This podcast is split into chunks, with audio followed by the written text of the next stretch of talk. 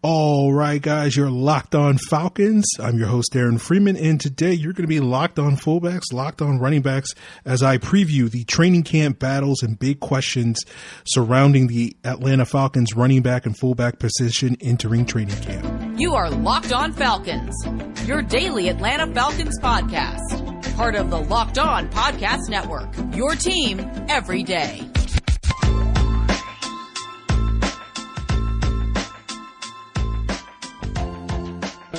So, guys, you know me. I'm Aaron Freeman. Been covering the Falcons for many years, formerly at FalcFans.com, RIP. Still going strong, however, on Twitter at FalcFans. And, of course, the host of this preeminent Locked On Falcons podcast, your daily Atlanta Falcons podcast, part of the Locked On Podcast Network, your team every day. And today's episode is a training camp preview. We are gearing up for the very end of these training camp positions, talking about the final position group on the Falcons offense. Uh, we've already talked about quarterbacks, wide receivers, tight ends, offensive line. And so today we're going to be locked on running backs, locked on fullbacks, a position group that holds a special place in my heart. We'll be talking quite a bit about what the expectations can be for Mike Davis as the Falcons lead tailback. As we get into that conversation, we'll talk about, about what we can expect from his production and that matters when it comes to fantasy football. And if you're a person that's invested in trying to win your fantasy league this year, I should tell you about the Locked On Fantasy Football podcast, the daily podcast on the Locked On Podcast Network that gives you that daily edge from host Vinny Iyer of the Sporting News so that your fantasy squad never fails. Subscribe to the Locked On Fantasy Football podcast on the Audacy app or wherever you get your podcasts. So, in addition to talking about Mike Davis and the expectations on him, we'll talk about whether or not Mike Davis alone can uh, sort of fill the shoes necessary to get this Falcons running game off the ground. We've had several years of subpar r- rushing success, and we'll see if Mike Davis uh, can sort of carry the burden to change that narrative, or if he's going to need some help, and which players uh, at the running back position can potentially provide that help. But of course, you know, guys, we're going to talk about the fullback position, a position that's near and dear to my heart. Uh, talking about Keith Smith and potential his status on the roster if he's going to get pushed by a player. But we'll get into that later. Without further ado, we always do when we start off these positional previews. We talk about the various roster changes and the depth chart uh, surrounding these positions, and so the Falcons, of course, lost lost several of their running backs, have completely revamped this position, losing Todd Gurley, Ito Smith, and Brian Hill this past offseason. And they added a bunch of players to replace those guys. Mike Davis presumably will replace Todd Gurley as the lead tailback coming to Atlanta as a former Carolina Panther, but did play under current Falcons quarterback coach Charles London when he was the running backs coach of Chicago back in 2019. Briefly, his teammate in Chicago that year, as well as last year, uh, was Cordarrelle Patterson, another pickup for the Falcons, a former NFL wide receiver that has recently made the conversion to running back. We know that Patterson's primary role will be as a kickoff returner, however, but he'll probably dabble as a running back. How much? We'll get into that later on today's episode. The Falcons also picked up uh, two undrafted free agents at the running back position in Javian Hawkins, the speedster out of Louisville, and Caleb Huntley, a sort of bowling ball type out of Ball State. Um, they also picked up a fullback uh, in undrafted free agency, or really an H back out of Northwestern in John Raine, and he'll uh, be the backup behind Keith Smith at the fullback position. Keith Smith, of course, the incumbent starter at that fullback position, with Raine likely getting most of the second team snaps uh, at that position. At the running back position, you have Mike Davis atop the depth chart, Cordarrelle Patterson number two, Qadree Ollison number three one of the few holdovers. I got Tony Brooks James as number four, but he could be pushed by number five, Javian Hawkins, and Caleb Huntley, number six, uh, competing for that fourth spot. So we'll get into those battles as we uh, continue today's episode. But before we get in that, we got to get our locked on fullback segment uh, up front and right out of the way. And I do believe that Keith Smith will wind up sticking on this roster. I do know that some people have been projecting him to potentially be on the bubble and be a potential cut this summer.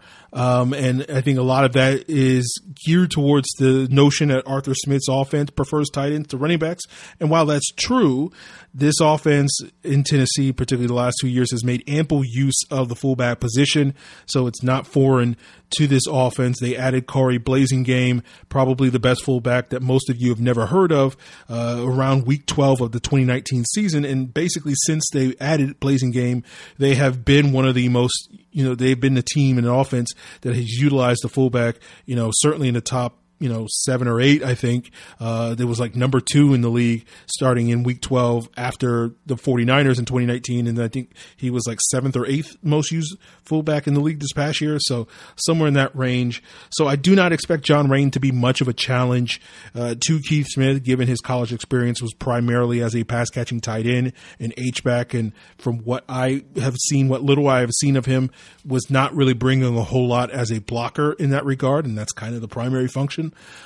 of a fullback. And while Keith Smith is by no means an elite fullback, you know, he's certainly competent and capable for the most part. I feel like inconsistency has been a little frustrating with him these last two years as the Falcons fullback. But I think in general, particularly over the last year and a half, uh, the good has outweighed the bad with Keith Smith.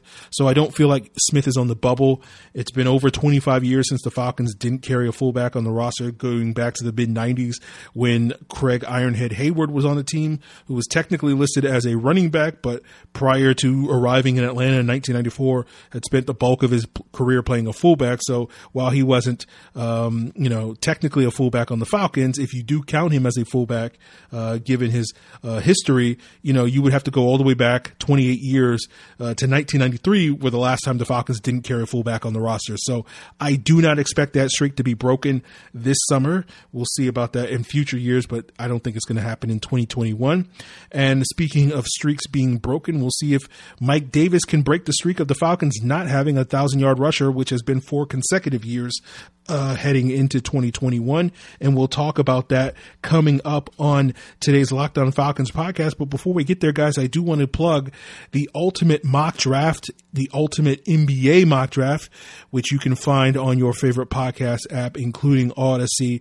And, you know, it's a five day extravaganza as you guys are listening to this, or at least most of you're listening to this on Thursday is day four of that five day extravaganza where you would probably be hearing uh, a certain host of the Locked On Hawks podcast, Brad Rowland, picking for uh, potentially your favorite, uh, at least Georgia based NBA team on day four of the, of the mock draft, the ultimate mock draft. And, you know, in addition to getting Brad's insight as well as the other local experts picking for their various teams, you're getting insights from NBA draft guru Chad Ford. You're getting Audacy sports experts like former Phoenix Suns GM Ryan McDonough You're getting former NBA player Brian Scalabrine, aka White Mamba, and former NCAA head coach Jimmy Patsos, in addition to all those local experts.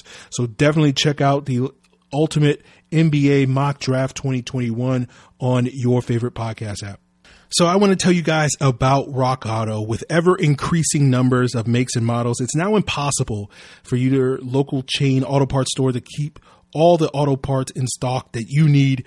Why wait while the person behind the counter orders parts on their computer when you already have a computer with access to rockauto.com at home or in your pocket with your phone? Save time and money when using Rock Auto. You'll spend up to twice as much for the same parts when you order from that chain store or a car dealership. Meanwhile, Rock Auto Rockauto.com's prices are always reliably low for every customer. Rock Auto is a family business serving do-it-yourselfers for over 20 years. They have everything you need from brake parts, tail lamps, motor oil, even new carpet. Go explore their easy-to-use website yourself today and find the solution to your auto parts needs. Go to rockauto.com right now. See all the parts available for your car or truck right locked on in the how did you hear about us box so that they know we sent you. Amazing selection, reliably low prices, all the parts your car will ever need. rockauto.com. So, talking about the main Falcons running back, let's talk about Mike Davis. and sort of his strengths and weaknesses before we start to get into the conversation on what our expectations and, and putting some numbers, some statistical expectations on what we can expect from Mike Davis as the Falcons lead tailback. And then we'll get into a conversation over whether that's going to be enough uh, in order for this Falcons team to have a healthy running game. But, you know, Mike Davis, you know, was one of the highly graded players for Pro Football Focus when it particularly came for for elusiveness and forcing missed tackles. Um, you know, he's not a particularly explosive guy. He's a short, squatty build guy, 5'9", 220 plus pounds, has, you know, monster thighs, as has been sort of a meme going around this summer. He possesses patience, power, vision, and quickness. You know, again, he's not going to be a guy that's going to break a lot of long runs. He's only had maybe a handful of, of runs beyond 20 plus yards throughout his NFL career. But another thing that he makes up for, you know, he may not be the home run threat, but he's a reliable option. Uh, and you see that expressed with how well he secures the football. He's only had two career fumbles with only one fumble in his last 30, uh, 358 carries. Um, he was very productive this past year for Carolina, particularly in the first few starts as a replacement for Christian McCaffrey. Started out very strong, uh, and to the point that you know you heard this narrative in October when the Falcons were facing the Panthers in that month, where people were sort of opining that the, maybe the Panthers' offense is better with Mike Davis as their lead tailback instead of Christian McCaffrey, due to the fact that the offense uh, may be a little bit less predictable, uh, given the expectations that when McCaffrey's in the lineup, he's going to be force fed the ball, and defenses are able to key on that. Now, you know, I'm not necessarily going to weigh in on that opinion. I'll leave that up to Julian Council, the host of the Locked On Panthers, to give a little bit more of an insightful opinion into that. But I think that narrative kind of went away after a while because in the second half of the season, after Christian McCaffrey came back briefly in a Week Nine game. Um, you didn't see the same production from Mike Davis after that point. You know, when you look at uh, Davis's numbers, you saw a running back in the second half of the season that didn't get as many yards after contact, was not generating as many explosive runs as he did in the first half of the season. Again, he's not necessarily a breakaway threat, but you know, you saw a lot more of those 10, 15 yard gains sprinkled in there at the beginning of the season than you saw towards the end of the season.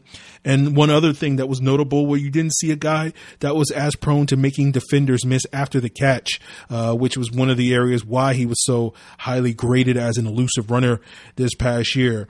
Now, maybe some of that decline in production as a runner, especially, uh, had to do with an injury to Panthers left tackle Russell Okung. Got hurt in week seven uh, and basically played a 40 or so snaps after that point, and, and sort of they missed him on their offensive line given the question marks that the Panthers had at that left tackle position behind Okung.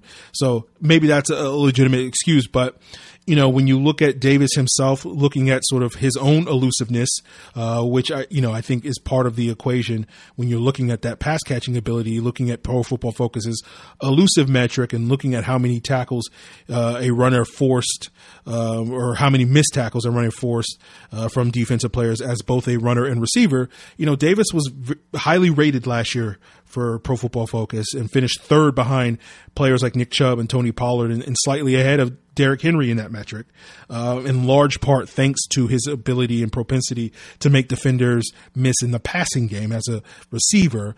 And you look at his 22 missed tackles forced as a receiver were the most of any running back in the NFL last year, uh, even ahead of Alvin Kamara, uh, who had, I believe, had 20, even though Alvin Kamara had about 25 more catches uh, and thus more opportunities to make guys miss than Davis did. Now, when you look at the breakdown as the season unfold, however, 18 of those 22 missed tackles as a receiver came from weeks two through eight, right? And only four came after that point. And so that's what I mean, where it seemed like, you know, Davis wore down as the season unfolded. And so that's going to be one of the big questions surrounding Davis is can you reliably expect a full season of production uh, from him, given that we've basically only seen six or seven games worth of really good production. And not to say that he was terrible the, the second half of the season, but clearly was not on the same trajectory uh, in the second half of 2020 as he was in the first half of that season. Now, what's interesting when we sort of look at what we can expect out of Mike Davis this upcoming season, you know, one of the things I did go back and look at his uh, last 17 starts, uh, which included 12 last year, going all the way back to um, you know, week 16 of the 2017 season when he was with the Seattle Seahawks. Uh, and in those 17 games, I feel like, you know, that's a pretty good projection over what you can reasonably expect from Mike Davis across, you know, a 17 game season as the Falcon starter. And he had 226 carries for 892 yards with a yards per carry of just below 4.0, uh, eight touchdowns, 71 catches for 405 receiving yards, and three more receiving touchdowns. So if you extrapolate those numbers across a 16 game sample to compare and contrast with sort of how running backs stacked up in 2020, you know, in attempts, that would be 10th highest. Uh, in yards, that would be 17th highest. Touchdowns, would be 19th highest. Catches, would be the third highest among uh, running backs, and receiving yards would be eighth highest. So clearly, those numbers are telling us that you know Mike Davis seems to project a little bit better as a pass catcher uh, than necessarily a runner. Doesn't mean that he's poor at running, but more middle of the pack in terms of the running back stuff, but more sort of high level pass catcher based off of those numbers. So I think that's a little bit of a surprise to a lot of folks who sort of assume you know Davis to be more of this sort of poor man's Derrick Henry and this grinder as a running back. Um, and, you know, those numbers look pretty good, particularly when you compare them to what Todd Gurley's numbers, if you extrapolate them, you know, over a 17 game season where Gurley played 15 games last year for the Falcons. And his numbers would be about 221 carries, which is about the same as what Davis is, but only for about 768 yards. So Davis is giving you roughly about 125 more yards over across a, a season, averaging just 3.5 yards per carry for Gurley, 10 touchdowns touchdowns, so a little bit better there, a little bit more valuable in the red zone. And Gurley's only gave the Falcons 28 catches for 185 yards and, and no touchdowns in the passing game if you extrapolate his 15 game sample to 17 games. So uh, you're getting improvement in terms, again, Davis as a pass catcher and a slight improvement uh, in terms of his rushing production. Now, when you look at Davis's, you know, projected totals, it's comparable to what we saw with Devonta Freeman back in 2017 when he had 865 rushing yards on 996 carries and seven touchdowns. Um, and I think that 2017 season for Devonta still doesn't get enough credit for that year, which was, I think, arguably his best season as a Falcon. Um, and he doesn't get a lot of credit simply because he did not rush for a thousand yards that season. However, to be fair to Devonta Freeman, he only played in 14 games that season. And if you sort of project his 14 game total uh, from 2017 to a full 17 game slate, uh, it would roughly roughly equal about a, a thousand and fifty yards. Um, that 2017 season is is notable because it's the last time the Falcons really had a healthy rushing attack. The Falcons finished 13th in rushing offense that year if you're basing it purely off of rushing yards and 14th in the league that year in terms of their Football Outsiders DVOA rushing ranking. Um, but the key part of sort of their success as a running team wasn't solely Devonta Freeman playing as well as he did that year, but you also got a big boost from Tevin Coleman as that RB2 who added another 628 yards and five rushing touchdowns on the ground that year uh, in 2017. And I think that's really where the core question is going to be with this Falcons running game. You know, you were getting about on average about 97 rushing yards in terms of the combined efforts for both Devonta Freeman and Tevin Coleman in 2017 when both were healthy uh, that year. And even if you assume Mike Davis is going to be 20% better over his next 17 starts than he was over his last 17 starts, you're still looking at a average of about 59, close to 60 rushing yards per game. And so if 2017 is our litmus test, where's the other roughly 40 yards uh, going to come each and every Sunday? And so that raises two main questions. The first one being, can Davis be significantly more productive as a starter moving forward than he has shown to date? Instead of being a guy that's going to give you 50, 60 rushing yards a game, can he be that type of runner that can give you 70, 80 and, and potentially be a top 10 running back in the league? That's what you sort of expect from those guys. And for me, you know, I would be a little bit more optimistic about that, uh, be a little bit more willing to buy into that notion if the Falcons didn't have so many question marks on their offensive line you know, a, a, line going back to that 2017 line that was equipped with sort of prime versions of Andy Levitre and, and, Alex Mack at left guard and center is very different from the line that the Falcons have going in 2021, where you have a competition between Josh Andrews and Jalen Mayfield at that left guard spot and Matt Hennessy and Drew Dalman at the center spot. And that's not meant to bash the 2021 group, but, you know, Levitre and Mack graded out as top 10 run blockers in 2017. And that's not just respective to their positions, but that's among all offensive linemen. So you're essentially talking about based off of their pro football focus grades, two 90th percentile run blockers back in 2017 when the Falcons running game was last good. And of course, you know, I don't think it's a coincidence that once Levitre was permanently sidelined at the beginning of the 2018 season. That sort of coincided with the Falcons' running game being completely derailed. Um, so I think you know the second question, of course, in addition to that first one over whether Davis can be significantly more productive, is going to be, you know, is there going to be an RB2 uh, that's going to sort of pick up the slack if Davis is not uh, that productive and is not going to give you more than 60 or so yards a game? And that's going to be what we're going to talk about next uh, as we continue today's Locked On Falcons podcast. But before we get there, guys, I do want to plug the Locked On Bets podcast. You know, betting on any sport can be tough and you don't necessarily have to worry about that anymore because Locked On Bets, hosted by your boy Q and handicapping expert Lee Sterling of Paramount Sports, you can get your daily picks, blowout specials, and your wrong team favorite picks, as well as Lee's lock of the day by following the Locked On Bets podcast presented to you by BetOnline.ag on the Audacy app or wherever you get your podcasts. So BetOnline the sponsor of the Locked On Bets podcast, is also the fastest and easiest way to bet on all your sports action. They give you the latest news, odds, and info for all your sporting needs, whether we're talking about the NHL, NBA, MLB, UFC, MMA, Summer Olympics, British Open, right? Baseball season is in full swing and you can track all that action at Bet Online.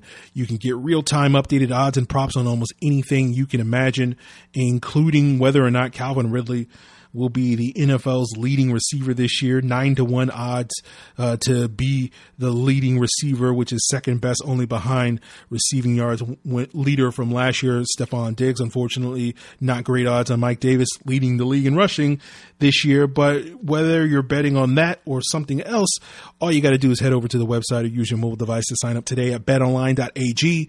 Use the promo code locked on when you get there and you'll receive a 50% welcome bonus on your first deposit. Again, that's promo code locked on for a 50% welcome bonus, meaning if you deposit 200 bucks, you get 100 bucks of free money to play with at Bet Online. BetOnline. BetOnline, your online sportsbook experts. So the question uh, that remains for us to discuss here on Locked On Falcons, talking about this running back position, is going to be the ongoing battle for that RB two spot. And right now, I you know according to my depth chart, I have Cordarrelle Patterson as the front runner there, just because the coaching staff is somewhat familiar with him um, and certainly paid him. You know, I think he's making just about the same amount of money as Mike Davis, and I don't know if you're necessarily paying him all that money just to return kicks, which you know he's probably going to return maybe 30 or so kicks this entire season. If you're paying him three million dollars, and, and Mike Davis is you know going to get 200 plus carries this year, you know, you would think that Cordarrelle Patterson is going to touch the ball a little bit more than 30 times, uh, even if he gets a handful of carries more than 50 times this year, given the amount of money that they're paying for him. But you do wonder, given that Patterson hasn't necessarily shown himself to be that, can he be that sort of number two guy where we're talking about being a guy that can get you 30, 40 yards a game? You know, the average NFL offense runs the ball about 27 times per game. And if you assume two of those would be Matt Ryan scrambles, and with our previous projection of Davis based off of his 17 previous starts, he'd be averaging about 13 rushing attempts per game. But let's raise that number to 15.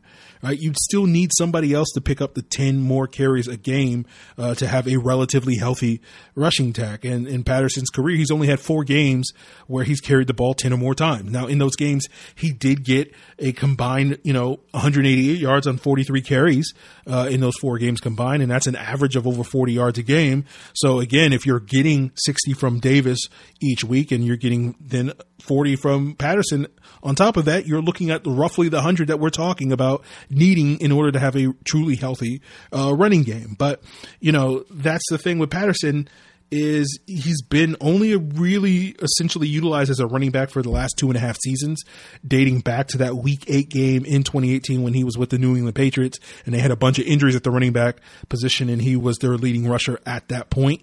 Um, and so you have roughly 44 games that he's played in since then, uh, including the playoffs. And again, only four of them where he's seen a significant workload of 10 or more carries. And outside of those four games, you're talking about across the other 40 games that he's played in when he's been primarily a running back, he's only averaged about 1.9 carries a game. So even if you lowered the threshold to five carries, right, you're still only adding maybe three more games to the sample. So you really have an unproven player uh, in Patterson in terms of being a guy that can get you five, eight, ten, or more carries on a consistent basis, week in and week out. Um, and really throughout his career as a running back for these last two and a half years, for the most part, he's been a, a gadget guy who's only gotten one, two, maybe three carries, uh, sort of sprinkled uh, throughout these uh, last two and a half seasons. So, you know, if Patterson winds up being the Falcons' main RB2, their main change of pace running back, where he certainly has the skill set with the speed and quickness um, to sort of complement Mike Davis. You know, you're going to have to see a significant increase in his typical workload, and then he's going to have to produce in order to perform at that higher workload. And again, I don't think it's because, you know, I question that a little bit, but I don't think it's because, you know, Patterson lacks the skill set. Um, you know, the speed is there. He's got decent vision, especially when you consider, relatively speaking, he's relatively new to the position, and you know he benefits there from uh, having those return skills. But you just wonder if he's poised to do that. And I don't know. I won't call go ahead and say it's a bad bet to bet on him to be be that guy, but I, it's certainly not a winning bet. Let's say the odds are not in your favor. Um, so I think the big question that I have with Patterson is not necessarily his ability as a runner, but maybe it's his ability whether he can hold up full time in pass protection. And that's just not something that he, you know, similar to being a regular part of the offense in the running game. That's not been something that he's been asked to do a ton so far uh, in his NFL career. In fact, according to Pro Football Focus, he only has nine career snaps as a pass blocker, uh, seven of which came in 2019. Now, the good thing for Patterson is that he did not he was not credited with a giving up a pressure on any of those seven snaps in 2019 with the Bears. Uh, so that does bode well for him. But you know, again, it's a tall order to go from say seven snaps to I don't know 30 snaps or 40 snaps, which is what you would expect out of a capable RB two uh, that can spell Mike Davis from time to time and keep your you know 30 million dollar quarterback upright uh, when the situation calls for it. Now, um, you know, Qadree Ollison I think may get an edge there because Ollison is a guy that was a forgotten man a year ago after sort of flashing some potential as a rookie in 2018 as a short yardage and goal line running back. He brings a lot more power uh, to his game than necessarily Patterson does, not necessarily the quickness and explosiveness.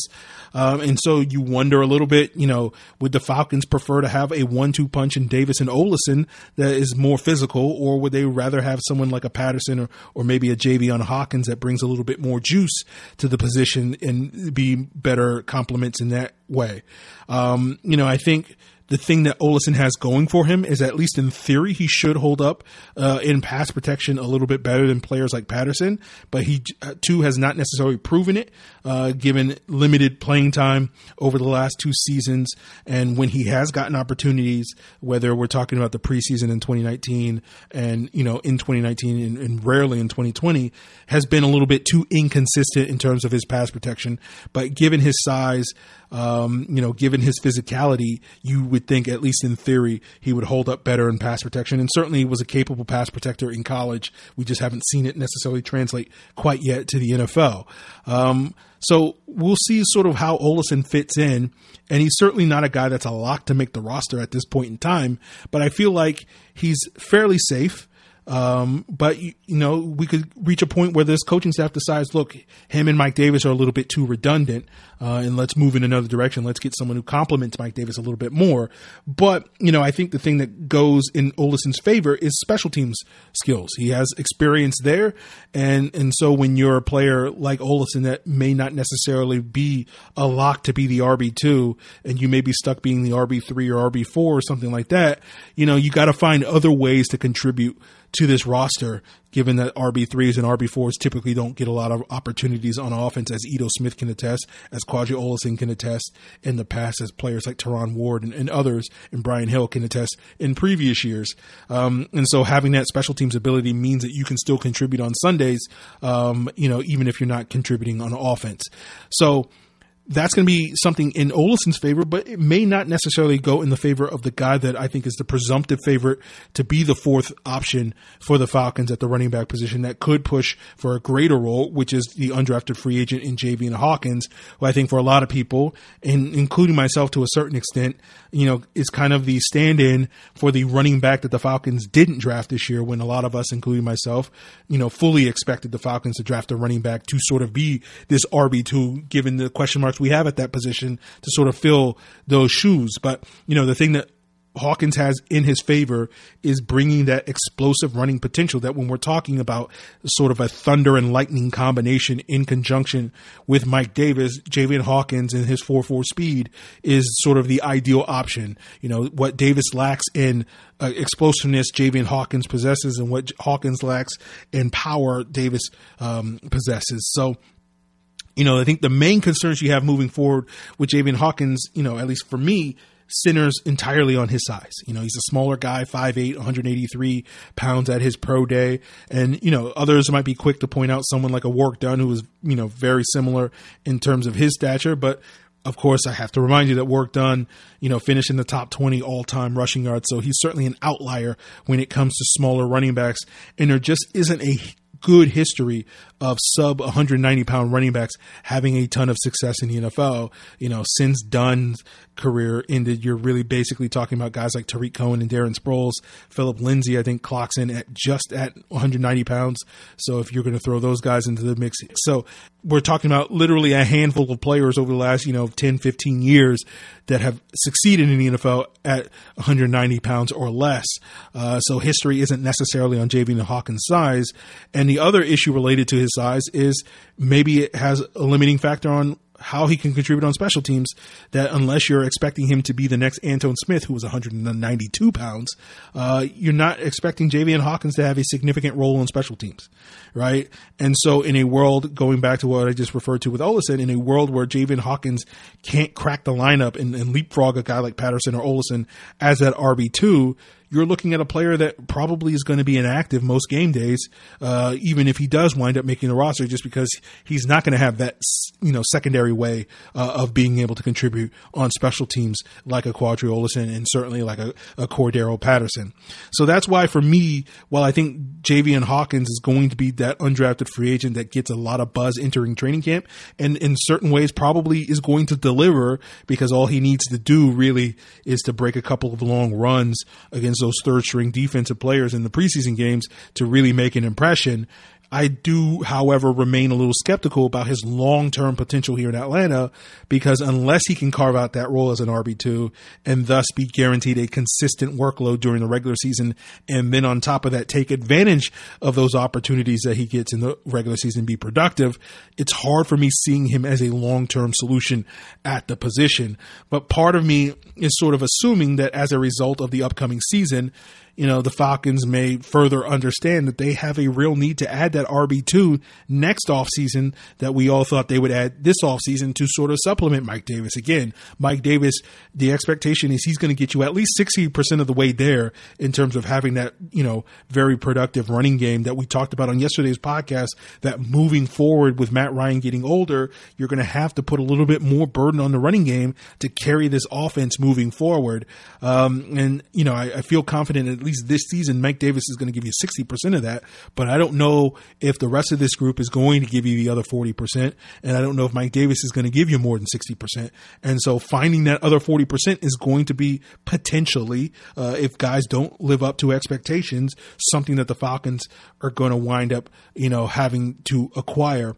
And, you know, perhaps that's the conclusion that the Falcons reach before next offseason, instead reach that by the end of training camp, if and when players like Patterson, Ollison, and Hawkins don't necessarily inspire confidence. And that's not meant to write off guys like Tony Brooks James and, and Caleb Huntley, who I feel like are, you know, potentially contenders for practice squad spots. But I feel like, you know, Tony Brooks James kind of a poor man's version of Javian Hawkins. If you're looking for a truly dynamic, explosive back, I think Hawkins has that a little bit more in spades, um, and, and, has flashed a little bit in limited opportunities in the past. Uh, and Caleb Huntley to me is kind of a poor man's Qadree Ollison.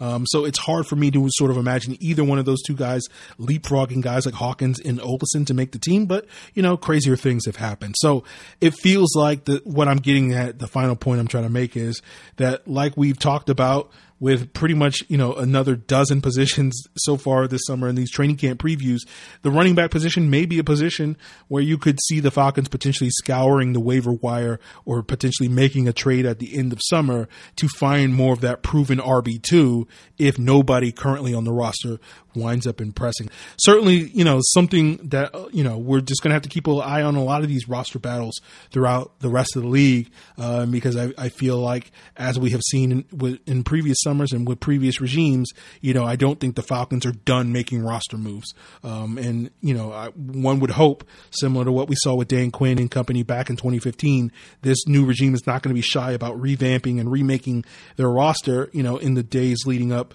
to the start of the regular season season if they feel like, you know, the players currently in house aren't up to par. So running back is a position at under that position. So we'll just see how it all plays out.